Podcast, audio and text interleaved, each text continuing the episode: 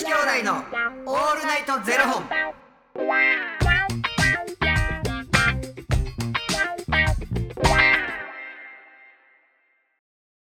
朝の方はおはようございます。お昼の方はこんにちは。そして夜の方はこんばんは。元女子兄弟のオールナイトゼロ本はっぴゃくよんじゅういっぽんめです。いやこの番組は エフティーエム タレントのゆきちと若林優馬がお送りするポッドキャスト番組です、はい、エフティーエム とはフィメールというメール、女性から男性へという意味で、生まれた時の体と性自認に違和があるトランスジェンダーを表す言葉の一つです、はい、つまり僕たちはふたりとも生まれた時は女性で、現在は男性として生活しているトランスジェンダー エフティーエム です、はい、そんなふたり合わせてゼロほんの僕たちがお送りする元女子兄弟のオールナイトゼロほん、オールナイト日本ゼロのパーソナリティを目指して毎日ゼロじから配信しております、はい、ということで本日はですね、ファニークラウドファンディングよりえー、しょうもない話、ただただ聞いてほしい話を頂戴しております。のべやさんよりいただいております。のべやさんありがとうございます。のばさんののびやさんです。のべやさんですでも早く言ったらもうのばさんですもう、もうのばさんになるんですよね。のびやさんなのびやさんでありがとう。ゆきちくん、ゆうまくん、しんちゃんこんにちは。こんにちは。こんにちは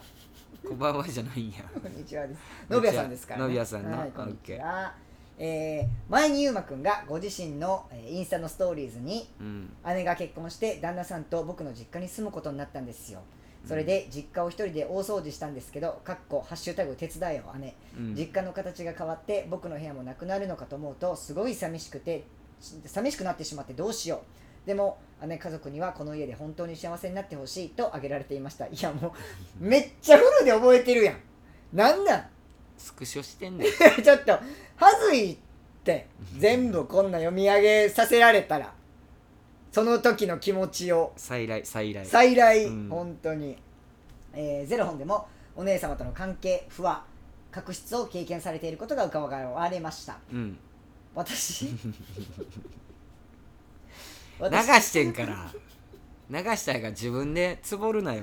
ちょっと待ってくださいね、うん、えー、経験されたことが伺われました。あ、違う、分かった分かった分かった、うん、ほんで私ノバも姉との関係でいろいろと相談に乗ってもらっていて感謝しています。ちょっと待って、もうなんなんですか、もうノバって言うてますやん、いつものことや。しかも私ノバとって言うてるし、えー、私姉も私のばも姉との関係でいろいろと相談に乗ってもらって感謝しています。私は今だ姉のことを今だ今だだ私は今だ姉のことを思い出すだけで、うっせえばーか黙れこんにゃろうめとか黙れこぞとか喋ってないのにそんな言葉が出てきてしまいます。ちょっと待って、黙れこぞ、いや書いてますやん、書いてますやん、なんか音違うくなかった。え、本当ですか、うん、うっせえばーか黙れこんにゃろうめとか黙れ小僧、うん、黙れ小僧なとか喋ってないのにそんな言葉が出てきてしまいます、うん、がしかしゆうまくんのかっこハッシュタグ手伝いよ姉と思いながらも、姉家族にはこの家で本当に幸せになってほしいという言葉を読んでドキッとしました。私はまだまだ気持ちの上で追いつくことができませんが、いつかいつか心から姉の幸せを願うことができたらいいなと思うようになりました。ゆうまくんは本当に優しいお方だなと思うの優しい方だなと思うノアでした。ゆうまくんお姉様、ゆうまくんのお姉様、ご結婚おめでとうございました。ありがとうございました。ノアやな。もうノアさんにん出てきたよ。さんにん出てきましたね。でもね、これね、この話をちょっと言わせてもらうと、あれこれ僕言ったかな、うん、言ってないと思うんですけど、もう忘れました。うん、言ったか言ってないか。うん、で言ってたらすいません。うん、もうあのもう一回言います。あのこれ。なんでこんな気持ちになったかというと、うん、その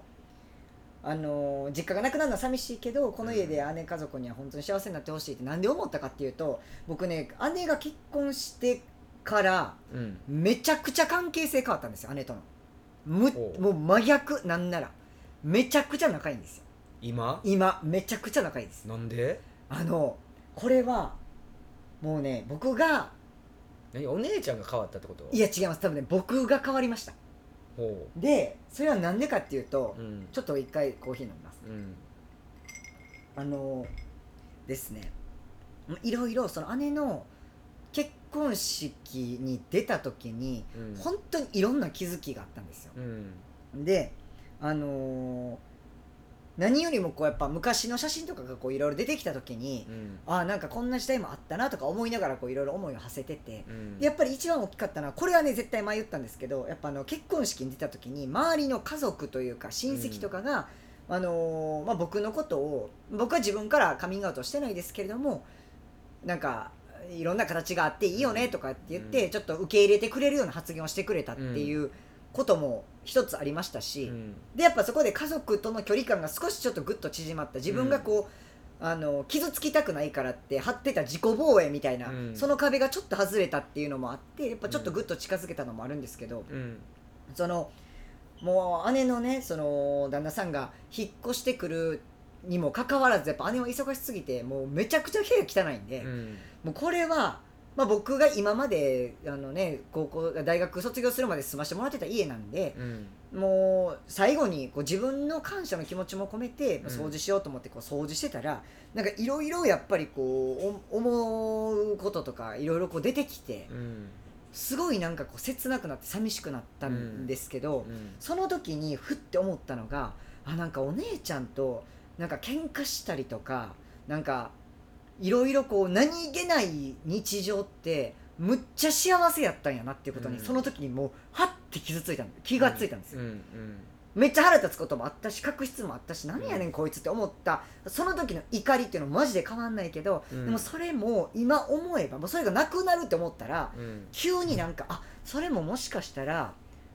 そんな喧嘩ができてたってすっごい幸せなことやったんかもって、うん、なくなるかもって思った瞬間にふって急に思って、うん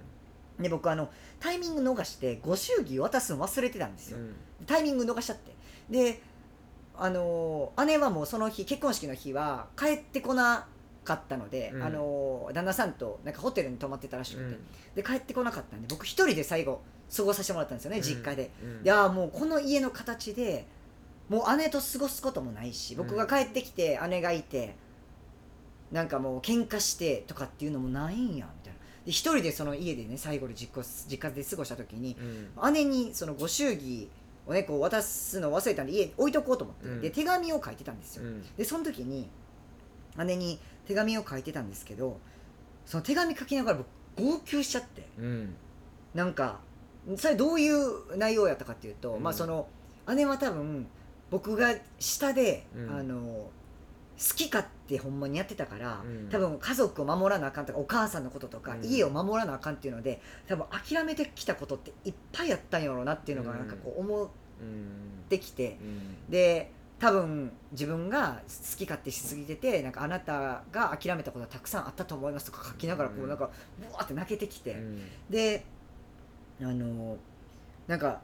すごい姉に感謝の気持ちみたいなのが一気にバッて湧いてきたんですよ、うん、でそれをそのまま置いていざで家出ようと思ったら、うん、姉が帰ってきたんですよ、うん、でも帰ってこないと思ってたから、うん、うわやばと思ってどうしようと思って、うん、もうめっちゃ泣いてるし僕、うん、でとりあえず涙を拭いて、うん、あの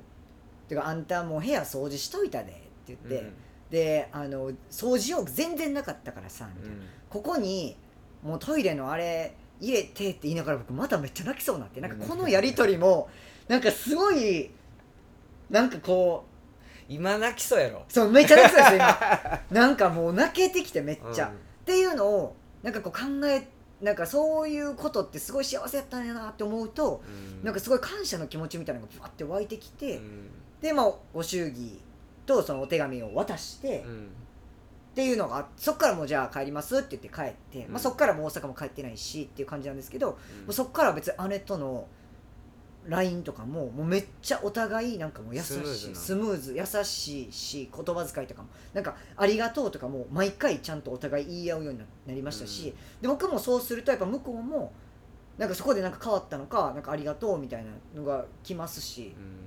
何よりももうびっくりマークつけるようになりましたしね、僕も今までなんか絵文字とかびっくりマーク何もつけずバッと送ってましたけど、なんか僕もほんまに最近同じような感じで、うんうんうん、人なんかそれこそなんか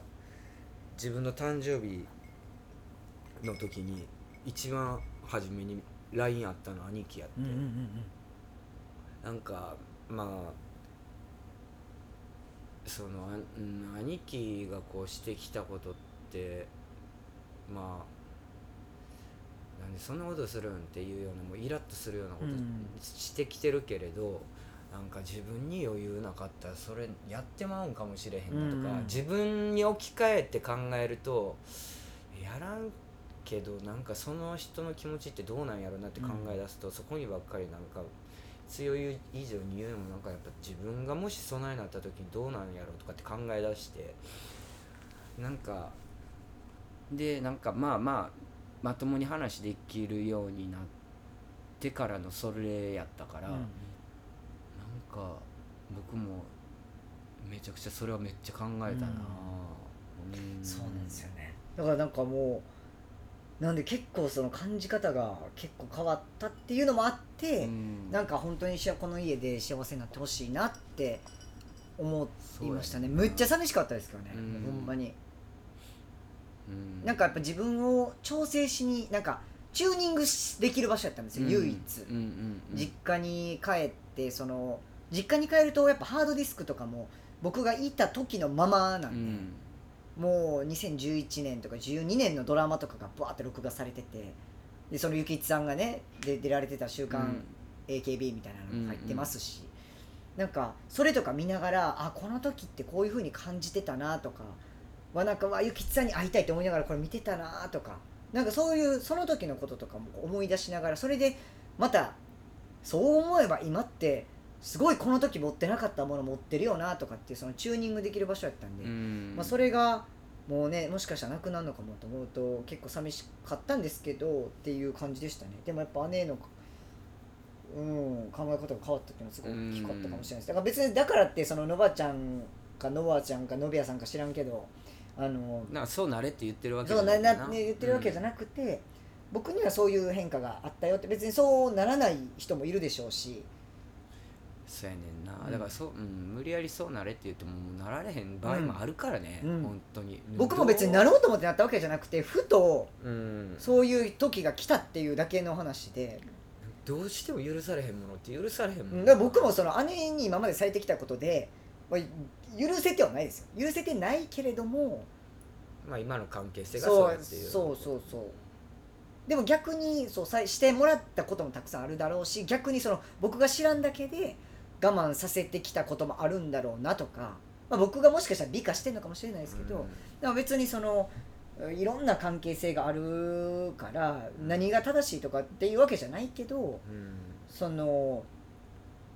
僕の中ではそういう変化がありましたっていう、ただそれだけです。だから別にのばちゃんかのあちゃんかのびやさんか知らんけどあのー、知らんけど知らんけど別に追いつく必要も全くないですし、あの今のあなたが感じてる感情を否定したりとかせず、そのままあの受け入れてあげることが大事なんじゃないかなと思いました、うん、黙れなんやったっけ、黙れ小僧ありがとうございました最後黙れ小僧でよかったんですかね。ありがとうございました。のばちゃんがのばちゃんもうどれや、うん、そうそうやほんまや。まあでもねど全てがのののその方だと思うのでありがとう、はい、ありがとうございました。えー、この番組ではふたりに聞きたいことや番組スポンサーになってくださる方を募集しております、はい、ファニークラウドファンディングにて毎月相談枠とスポンサー枠を販売しておりますので、こちらをご購入いただくという形で応援してくださる方を募集しております、はい、毎月頭から月末まで次の月の分を販売しておりますので、よろしければ応援ご支援のほどお願いいたします、はい、元女子兄弟のオールナイトゼロ本ではツイッターもやっておりますので、そちらのフォローもお願いいたします。まあなんかそういう感覚になって、例えばじゃあ若林が今度姪っ子か甥っ子かなんかあの